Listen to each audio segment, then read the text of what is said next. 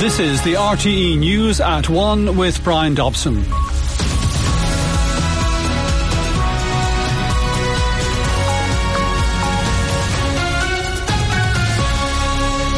Good afternoon. The headlines this Tuesday lunchtime. A landmark EU law aimed at protecting nature has been approved by the European Parliament. One of Russia's best known human rights campaigners, Oleg Orlov, has been jailed for two and a half years by a court in Moscow. And mediators attempting to broker a ceasefire in Gaza are said to be strongly pushing the Israelis and Hamas to accept a draft deal. The news in detail with Brian Jennings. The European Parliament has approved the nature restoration law by a margin of 54 votes. Under the law, member states will have two years to plan how they will restore 20% of the EU's land and sea areas by 2030 and all ecosystems by 2050. Farmers have objected to the climate goals set out in the legislation, which they say will threaten their livelihoods from Strasbourg, here's Tommy Meskill of our political staff. The future of the nature restoration law was cast into doubt last night when the largest group in the European Parliament, the European People's Party, decided to vote against it. Fine Gael MEPs who are members of the group defied that instruction and decided to support the nature restoration law instead. This afternoon in Strasbourg, the majority of the Parliament also approved the law by a margin of 54 votes. Midlands Northwest MEP Luke Ming Flanagan voted against the law and in a surprise move, so too did Sinn Féin's Chris MacManus.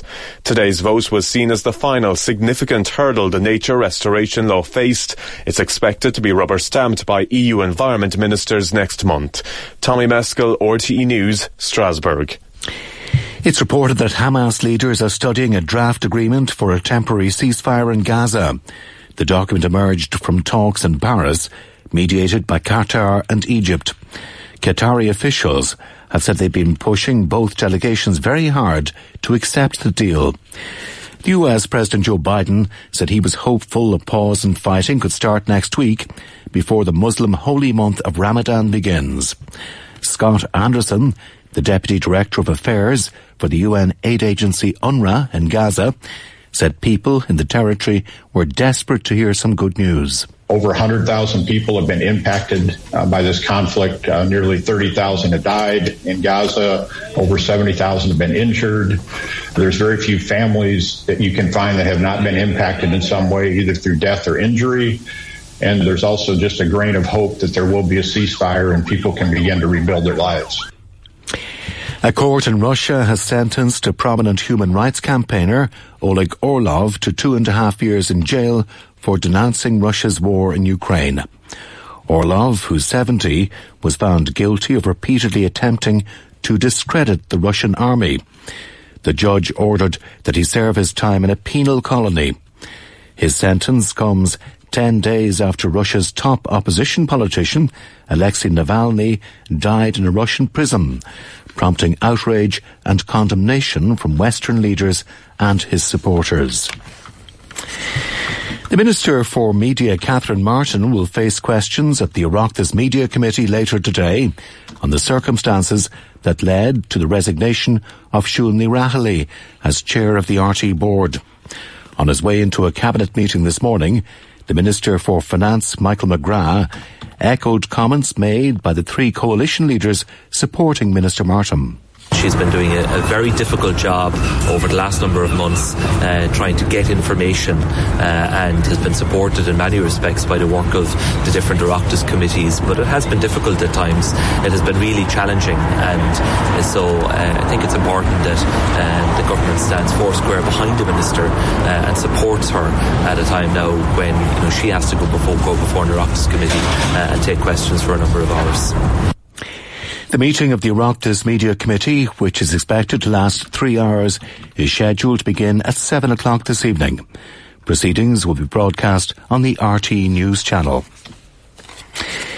The Irish Wheelchair Association has called on the government to introduce legislation to make buildings and facilities safer for its members who use public transport.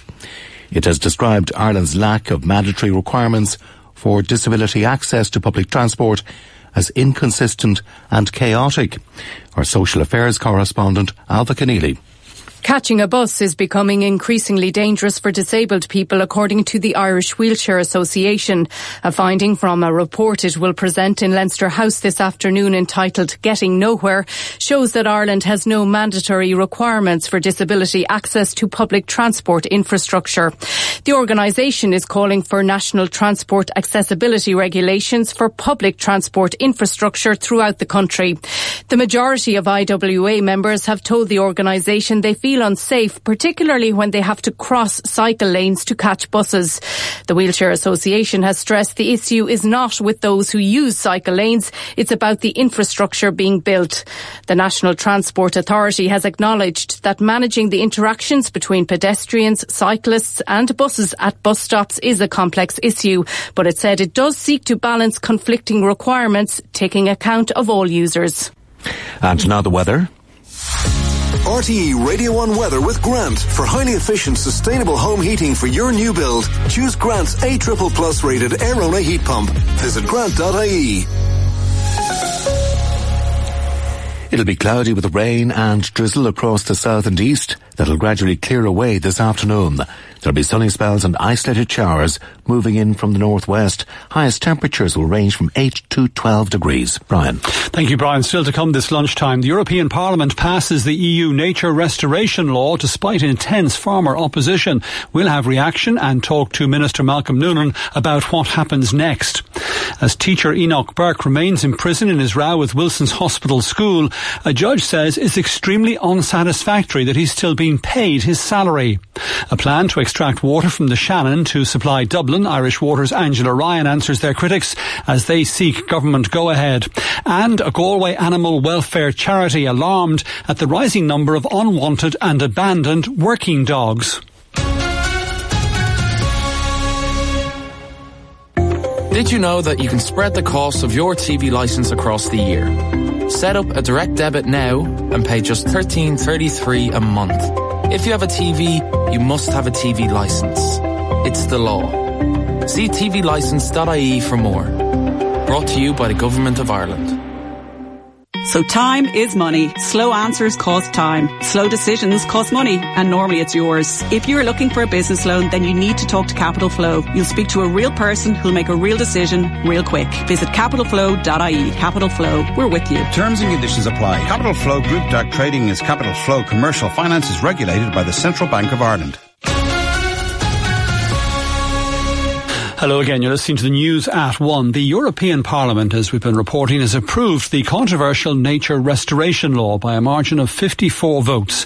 Under the measure, member states will have two years to plan how they'll restore 20% of land and sea areas to their natural state by 2030 and all ecosystems by 2050.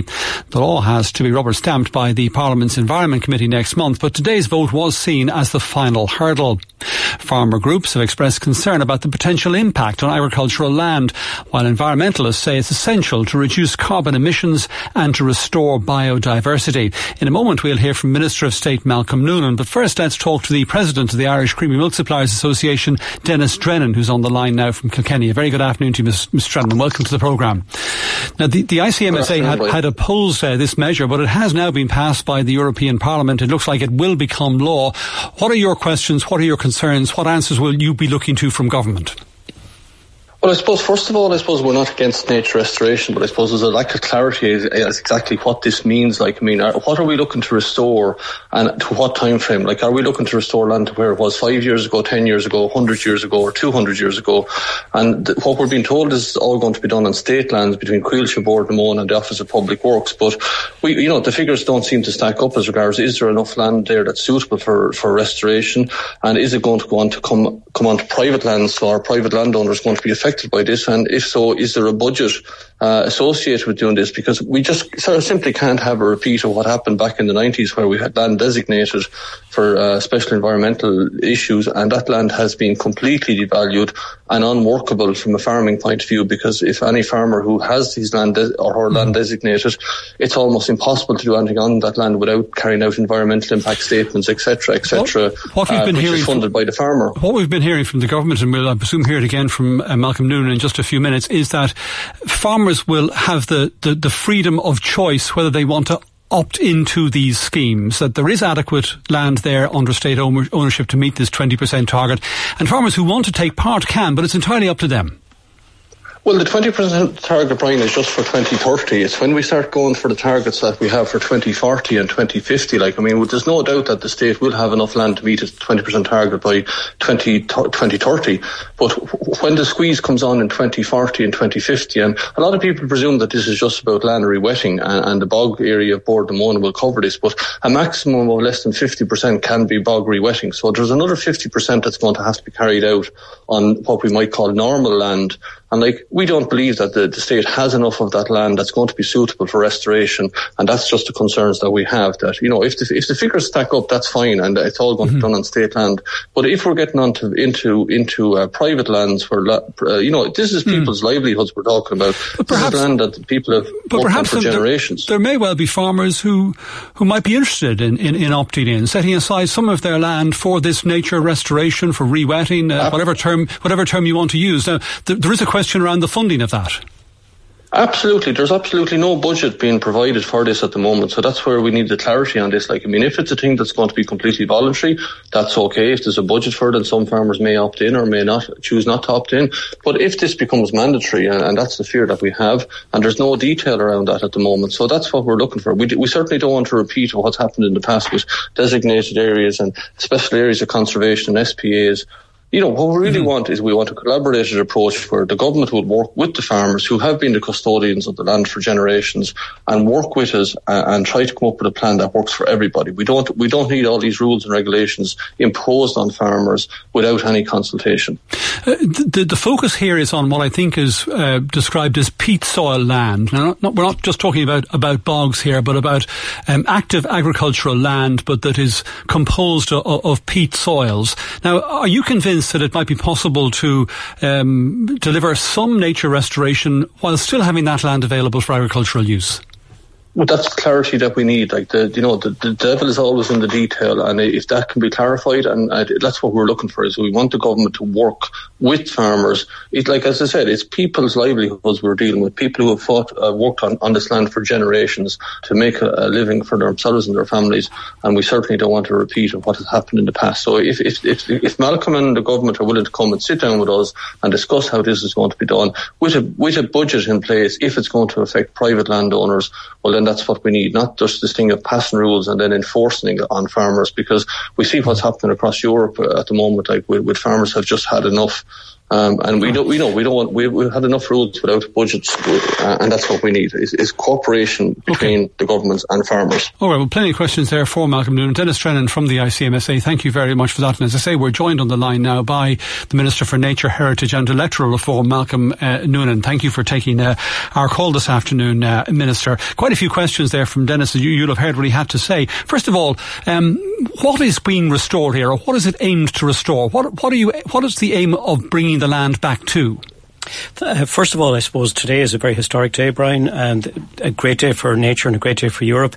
And I really want to uh, express my gratitude to the Irish MEPs who showed ambition, particularly the Irish Fine Gael MEPs, uh, and great credit to them.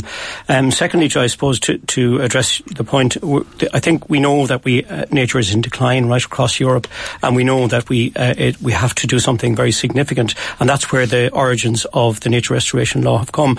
And in, in addressing the, the concerns of Denis and the ICMSA and other farm organisations. Uh, I'm certainly, and, and, all the way along through this process over the last number of years, I've been very clear that we can't do this without the support of farmers, particularly in, in relation to agricultural lands. Mm. And we have a, an ambitious plan. I think we're moving now in from today, and we have already embarked on a process where we will engage with farmers, with fishers, with foresters, and with other stakeholders mm. to ensure that this is a collaborative plan. And uh, in, in so, regard to the question that, that yeah, that's, asked, because it is a good, it's a pretty basic, pertinent question. Um, if, if you take um, what is now currently agricultural land, um, what what would you like to see some some of it restored to? Well, obviously, to, to see it restored, to see it actively working to, for nature and to ensure that habitat conditions improve, to ensure that species return. We look at our farmland birds mm-hmm. in significant decline. We want to see that reversed. So the CAP rules are clear. Uh, funding, the farmers can get still get payments for additional work to restore nature while not affecting their CAP payments. Secondly, and most significantly, is that the government has this year put in place a climate and nature fund of 3.15 billion euro, which will be underpinned by legislation from the Department of Finance to ensure that from 2026 there will be a significant fund in place that farmers can participate in schemes, many of which, and, and we look across mm-hmm. the country, tens of thousands of farmers are already participating in, in, in programs and schemes to restore nature. So it's already well underway. The target is 20% of, of, of land by 2030. What about beyond that? Beyond that, we uh, we we have to restore all, all, all, habitats towards 2050. So it's quite it's quite significant, and we, we know that uh, as Denis has said as well that the we, we can achieve uh, restoration targets on, on, towards 2030 on state lands. Thereafter, there's quite a bit of science and quite a bit of discussion to take place. Uh, and again, what I've stated is that we want this to be a collaborative plan. Mm-hmm. We now have a two-year but it, process. But it will mean beyond 20. Plan. Sorry, it will mean beyond 2030 um, agricultural land coming into the frame. Yeah, but again, on, on a voluntary basis, so farmers can participate in schemes as they're doing now up and down the length and breadth of the country. Thousands of farmers are already participating in schemes through life programs, through farm plan, EIPs, and the Acres Cooperation Project. So they're already doing it. And what we're really saying is that these will be voluntary schemes. We've said mm. this all along. And again, again, to give reassurance there to Denis and to his colleagues and to all farmers that we want to do this as a collaborative plan. Will there be a separate funding stream? Because that isn't included in this legislation there isn't a clear budget commitment to this. There is. There's a, a, there's there's certainly, as I said, the, the Climate and Nature Fund is, is going to be in place from 2026. The legislation is being drafted by the Department of Finance at the moment, and we're working closely with them to ensure that it works and will work for, for nature. And secondly, I think uh, it was confirmed by Sean Kelly MEP this morning that there will be through the multi-annual financial framework at European level, there should be a fund in place as well. So I think this is a great opportunity for rural Ireland, certainly an opportunity to deliver real funding into rural communities.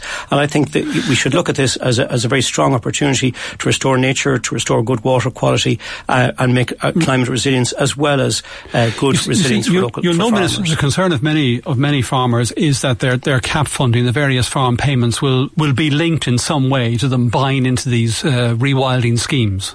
No, not the case. And the, the, cap rules are very clear that farming can still take place uh, where farmers are participating in schemes. So I think there's, I would see this as a huge opportunity for farmers. Uh, obviously, the detail we have to work out.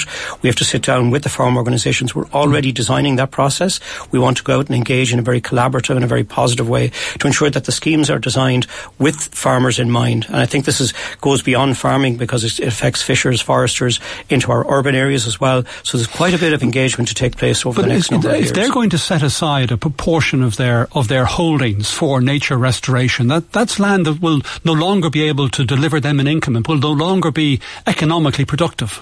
Well, it will because they they will they, they will be deriving an income from performing uh, from using their land for ecosystem services to perform a function for nature and having good good good nature on our lands and having good quality water will actually help productivity on land as well. We'll leave it there. Minister Malcolm Noonan, thanks very much for talking to us on the programme. Uisce Éireann says demand in the greater Dublin area is continuing to rise and without an alternative new source, connections for large industrial water users may have to be curtailed within the next five years. The utility company has submitted a plan to government seeking to pipe water from the River Shannon across the Midlands and on to Dublin, Kildare and Meath within the next 10 years. However, a number of groups are opposing the proposal. To talk about this, we're joined by Angela Ryan, who's Asset Strategy Manager with Uisce Éireann She's in studio. A Very good afternoon to you and welcome to the programme. Uh, good afternoon, Brian. Um, first of all, what are you saying is going to happen to water supply in the greater Dublin area if there isn't uh, a new supply, whether it's from the Shannon or elsewhere? Uh, so, Brian, we have a chronic issue with the water supply in the greater Dublin area at present. So there's very, very d- high demand for water. We don't have enough water in supply to meet that demand. So we see that on a daily basis. Uh, really, we, we haven't got enough uh, production capacity. Uh, that situation will get worse uh, over time uh, due to high growth and uh, and the economy um, as it, as it's going full tilt. How much water has present. been lost through leakage? Uh, so at present, uh, within the Greater Dublin area, about 33% of the water is being lost through uh, leakage, we estimate. However, we do have plans in place to reduce that to 20% over the next uh, seven right, is years. That, is that leakage both from d- people's domestic pipes and from, this, from the system? It is uh, from the system and there's a small amount more from uh, domestic pipes also. But that's not the real problem within the region. Uh, the issue within the region is we have very, very large water abstractions mm. from a very, very small river, so the River Liffey. Um, and at present, 85% of the entire public water supply for 1.75 million people is based on that abstraction from you're the River You're Liffey. losing a third of the supply through leakage. You might be might be better advised to, to, to deal with that rather than trying to look for a new source. And and that is that is what Uisce Éireann is doing right now. So uh, we are investing heavily in leakage reduction within the region. We have a plan in place that will get that leakage down to 20%, but that will not eliminate by, the by problem. when did you say? Uh, by 2030. So you'll still be losing a, a fifth of the supply. Um, that at, at 2030 we will review the leakage figures again and we will always strive to get them below that. So uh, within the Greater Dublin area we're spending 100 million euros a year on leakage reduction in the Greater Dublin area alone. That will go beyond, on beyond uh, 2030. But the real issue in Dublin is there is no plan B. If there is any issue or incident along the River Liffey, if there's any issue at one of our major water treatment plants, there is no supply for 1.7 million people. What's the price tag on the Shannon plan? Uh, so at present, the project is listed as uh, a project in advance uh, in excess of uh, 1 billion euros within the National Development Plan. Uisce Éireann has developed a preliminary business case, so a detailed outline costing for the project. That is with Cabinet uh, right now. It has been through an independent review by the Commission for the Regulation of Utilities. And will one billion do it? Build it? Um, we'll we'll see the outcome of that process. Obviously, we haven't gone through the planning stages for the project yet, uh, so the the real costs of that project aren't really known until the end of the planning process clear, when we carry out the detailed design. You're saying that there are no other alter- alternative sources. There are no other um, uh, water sources in the, the Dublin or Wicklow Mountains, for example, or the River Slaney isn't an option. Have you looked at all of those? So we've looked at over 100 options for the Greater Dublin area, but it's not just an issue within the Greater Dublin area. We have water supply issues across the Eastern and Midlands region. As I was saying, we've looked at over 100 options, including the River Slaney, including further sources in the Wicklow Mountains. But really, the extent of the issue is such that we need a major new source, and the preferred approach uh, for the region is the Shannon project. And what's it going to mean for water levels in the Shannon? And we've been talking about this already with Malcolm Noonan, biodiversity and all the environmental impacts. Well, it means very little in terms of water in the River Shannon. So we're looking to abstract at the maximum about 2% of the average flow of uh, the River Shannon. So it's a relatively small amount of water from a very, very large uh, water body. Uh, the River Shannon catchment covers about 20% of the country. So any rain falling across the country, 20% of that ends up within the River Shannon. So it's a very, very sustainable source. And we're looking to abstract water from the bottom of that source. So from the Parteen Basin, uh, just before it turns, uh, it turns tidal downstream. So we have storage there. It's a really, really in- sustainable source. And have you prepared an environmental impact assessment of what that would what, what that would mean? Uh, yes, so we will be um, we will be, be submitting an environmental impact assessment report as part of the uh, planning permission. Well, that's for not that been project. released yet. It hasn't been released yet. That will be released when we go for planning permission. Is that not the sort of thing that would help allay perhaps allay people's fears in the Midwest? Well, what we're proposing to do is before we put that project in for planning permission, we will do uh, a consultation with the public. So we'll bring some of that environmental information uh, to the fore during that uh, stakeholder consultation process. Right. Before you can go to planning permission, you ha- have to get cabinet approval. They ha- has to give the, the green light to this. What What are you saying in terms of uh, the time scale that you'd like to see for that? Well, obviously the problems within the Greater Dublin area are problems that we're having now. So um, the timescales are very, very important uh, to us. Uh, the quicker we can get through those uh, approval stages, it will mean we can finalise our outline design and develop the planning documentations for submission. Uh, but it is it is a large project, Mm. and it does have to go through a proper governance uh, process. It has been independent independently reviewed by the CRU and major projects advisory. I mean, are we, are we, are we weeks or months away from cabinet approval? Would you say? Uh, well, uh, you I, can't speak for the I, cabinet, I obviously, I, but can't in terms speak of for the cabinet, what you'd like. But uh, we would like um, we would like to see uh, a decision made as as quickly as quickly as possible, and that is for the people within the uh, Greater Dublin area. However, we do understand that it is a very, very large project. It has to go through all of the checks and balances, and Uisce Éireann can provide any further information if required. Angela Ryan from Éireann, thank you very much for talking to us. A High Court judge has said it's extremely unsatisfactory that secondary school teacher Enoch Burke is still being paid his full salary while the state is also incurring the costs of his continued imprisonment in Mountjoy Jail. Mr Justice Mark uh, Sanfey made his remarks while reviewing Mr Burke's imprisonment for contempt of a High Court order directing him to stay away from Wilson's Hospital School in County Westmeath. Our legal affairs correspondent Orla O'Donnell joins us with more on this. So, well, what, what more did the judge have to say in, his review of Mr Burke's imprisonment? Well, Mr. Burke is still in Mountjoy. He was jailed for the second time last September for breaching the order, and he'd previously spent 108 days in prison in 2022, also for contempt of court. Uh, and the matter was before the court today to see if he was willing to purge his contempt and to give an undertaking to abide by the court's order. And the judge kept repeating that that was the only reason, that was the only decision he could make in that court today. It was the only matter that was before the court. Uh, he outlined some of the background before Mr. Burke made his submissions, and the judge said that in March last year, another High Court judge, Mr. Justice Brian O'Moore, had ordered Mr. Burke to pay a fine of almost 24,000 euro uh, for continued contempt of court. And at that stage, uh, Mr. Justice Sanfey said the school seemed to have been invited to make an application for the temporary seizing of Mr. Burke's assets. But he heard today that no application was made, no fines have ever been paid, and Mr. Burke has not been pursued for the costs of any court proceedings to date.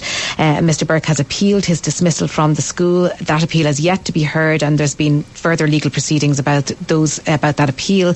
Uh, he, he, made an unsuccessful challenge to the composition of the appeal board, and lawyers for the school uh, said that Mr. Burke remains on administrative leave from the school on full salary while this appeal process is in abeyance. And what order did Mr. Burke have to say to the court? Well, he first outlined his objections to the fact that his father, Sean, mother Martina, sister Amy, and brother Isaac remained outside the courtroom. They were in the round hall the four courts uh, while he was inside because of a ruling that was made last week that they weren't allowed in due to their previous disruptive behaviour. I mean, Enoch Burke said this was a disgrace, and he made repeated submissions to the court about his about his original dismissal, about his suspension, about the disciplinary proceedings against him, and then about his suspension, uh, and about a report that had been compiled by the school's previous principal. He said this report was about what he said was his non-acceptance of transgenderism, and he said he was begging the, the the court to accept the truth that he had been disciplined because of his beliefs, and there was quite a bit of to and fro between Mr. Burke and the judge about that. Um, the lawyers for the school, senior counsel Alex White, said the school acknowledged that Mr. Burke was being was entitled to hold any views he wished about anything, but there was a dispute about whether his views should prevail in the school and about his conduct in the school. And Mr. Burke said he was being asked to do something that was wrong and evil. Now the judge said Mr. Burke could make all these arguments to the appeal board, but again his only function was deciding on contempt. And he said the situation was extremely unsatisfactory. Enoch Burke was being paid his salary. The state was incurring the costs of his imprisonment. He didn't seem to have made any effort to pay fines or costs. Uh, and the judge said he was left with very little option but to continue the imprisonment. And he said this was profoundly unsatisfactory.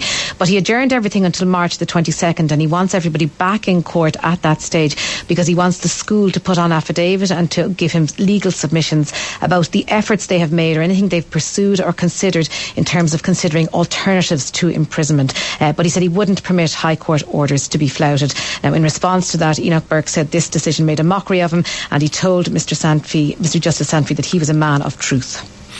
Our legal affairs correspondent, Orla O'Donnell. Orla, thank you for that. Irish peacekeepers in South Lebanon were sent to bunkers this morning after rocket fire close to their camp in the south of the country.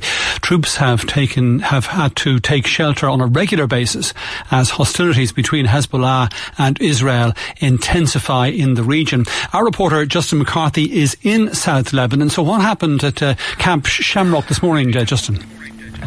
Well, Brian, we were uh, having breakfast here at Camp Shamrock, and just before uh, eight o'clock this morning, there was a series of deafeningly loud explosions. They felt like they were very close to the camp, and the procedure here, when something like that happens, is to immediately get to a nearby shelter. So we we got up and we ran. Uh, some of the troops here go to armored vehicles, some go to a command and control center and then the rest uh, get on their flak jackets and their helmets and they get into the bunkers as fast as possible, uh, which provide a degree of, of protection from any shrapnel or misfired rockets. Um, then they do a, a, count to make sure everybody is safe, and then they wait to see what happens. And we subsequently found out that there were uh, 37 rockets fired by Hezbollah into Israeli territory, um, and the location of the launch site for that rocket attack was just 930 meters away from the location where I'm speaking to you from now. Uh, so very close. I have to say, quite sobering as an experience uh, to witness it. Um, we were in the bunker then for a couple of hours before the all clear was given, and afterwards I spoke to Commandant uh, Joe Gleason. He's the chief of staff here in South Lebanon, and he told me about the risks associated with these type of attacks. There's three main risks. If we were to start with the very first one, is that if a rocket drops short, I mean, there's an explosive warhead in those rockets, um, and obviously there's a danger area and a killing area associated with them. So if they drop short, there's a potential that they land on or close by to the camp. Second of all, if there's an Iron Dome interception over the camp, uh, that debris has to come down somewhere. Again, the warhead uh, is possibly still attached and it mightn't have detonated. Um, and thirdly, then there's the uh, strong possibility, as we've seen earlier on, of is either Israel daily counter battery fire or harassing interdiction fire or indeed airstrikes. Justin, how frequent are, are these attacks? Well, they've become very frequent, Bryan. Um, they're almost daily now since uh, October 7th.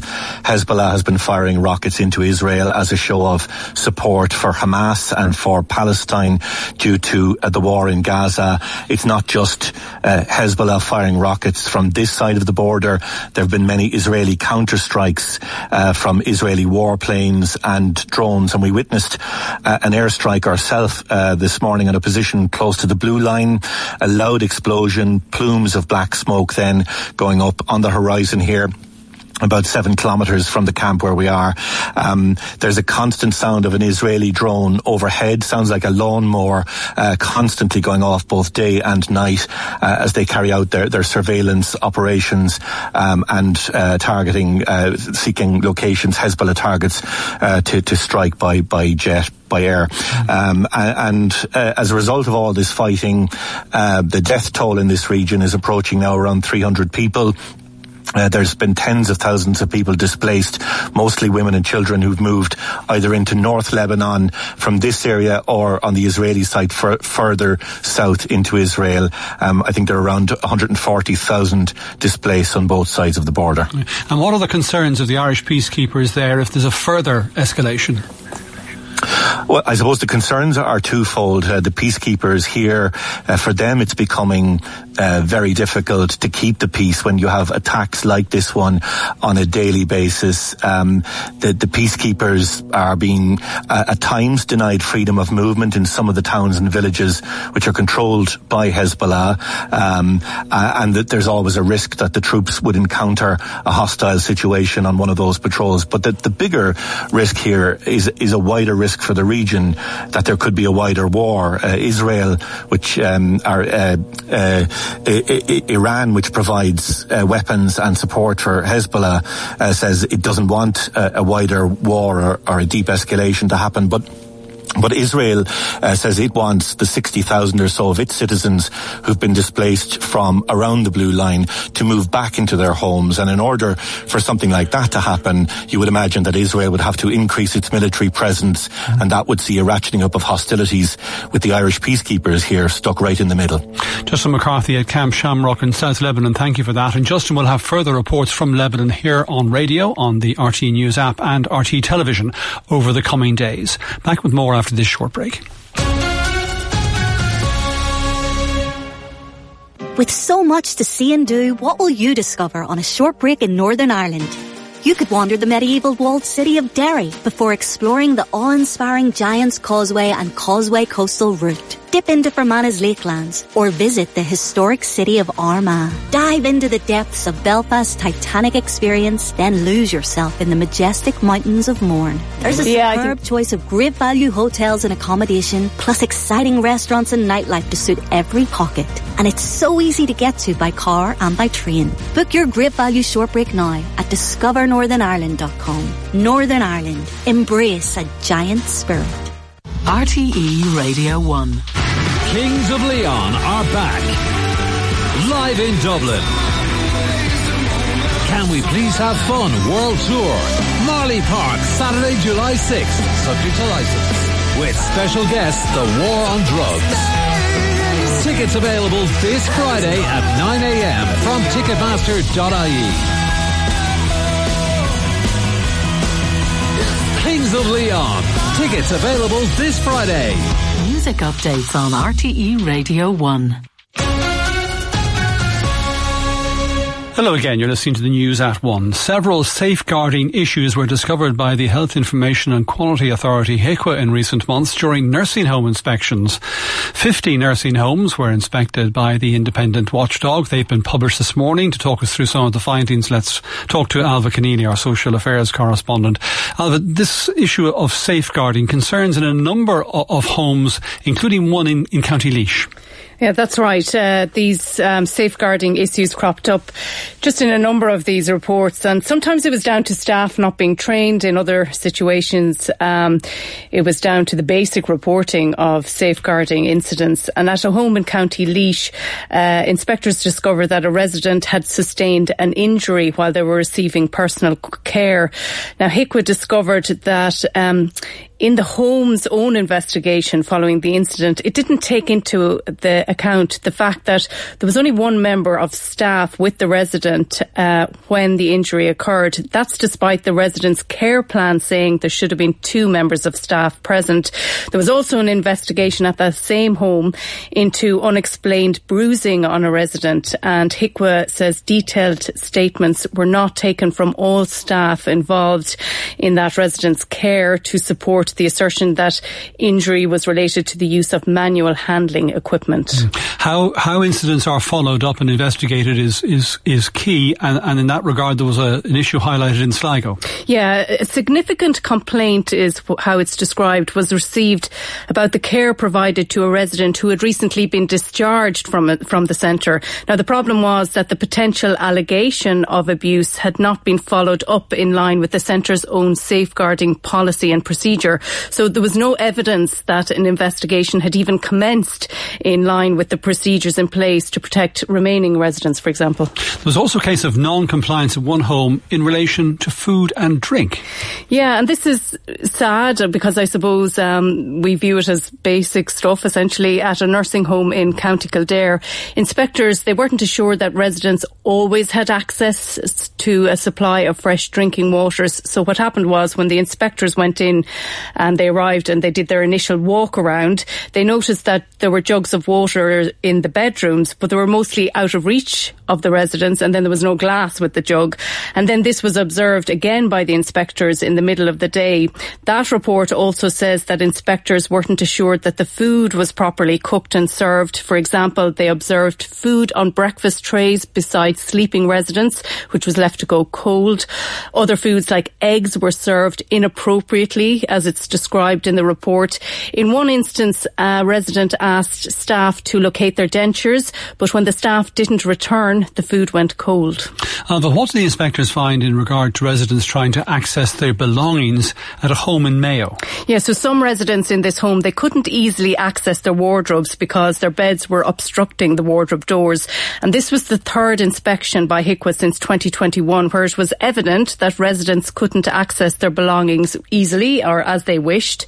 The provider did come back to HIQA and said additional wardrobe space had been requested and resident bedrooms were being reconfigured to ensure ease of access to those wardrobes in the rooms where they were identified um, as issues. Uh, at that home as well, inspectors also found that the doors to the internal courtyard were locked um, and that meant residents didn't have ease of access to the outside area of that home. Ailbhe, thank you for that. And all those reports, I think, published on HIQA's website. That's right. Thank you for that. Now, moving on, a Galway based animal welfare charity has called on farmers to take action to reduce the number of collie pups being born.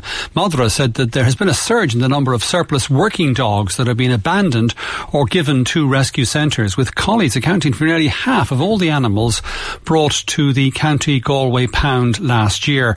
The charity has published an open letter to farmers urging them to stop the uh, careless process of breeding by spraying female dogs on this World Spade Spade Day. Let's talk to Dawn DeVilly, who's Director of Operations with Madra, and joins us now. Thank you for talking to us, um, Dawn DeVilly. So, um, what what are you noticing in in terms of the numbers of working dogs which are coming to your attention? Well, essentially, the, the numbers aren't are unrelenting. So this issue has been going on for years. We've been talking about it for years.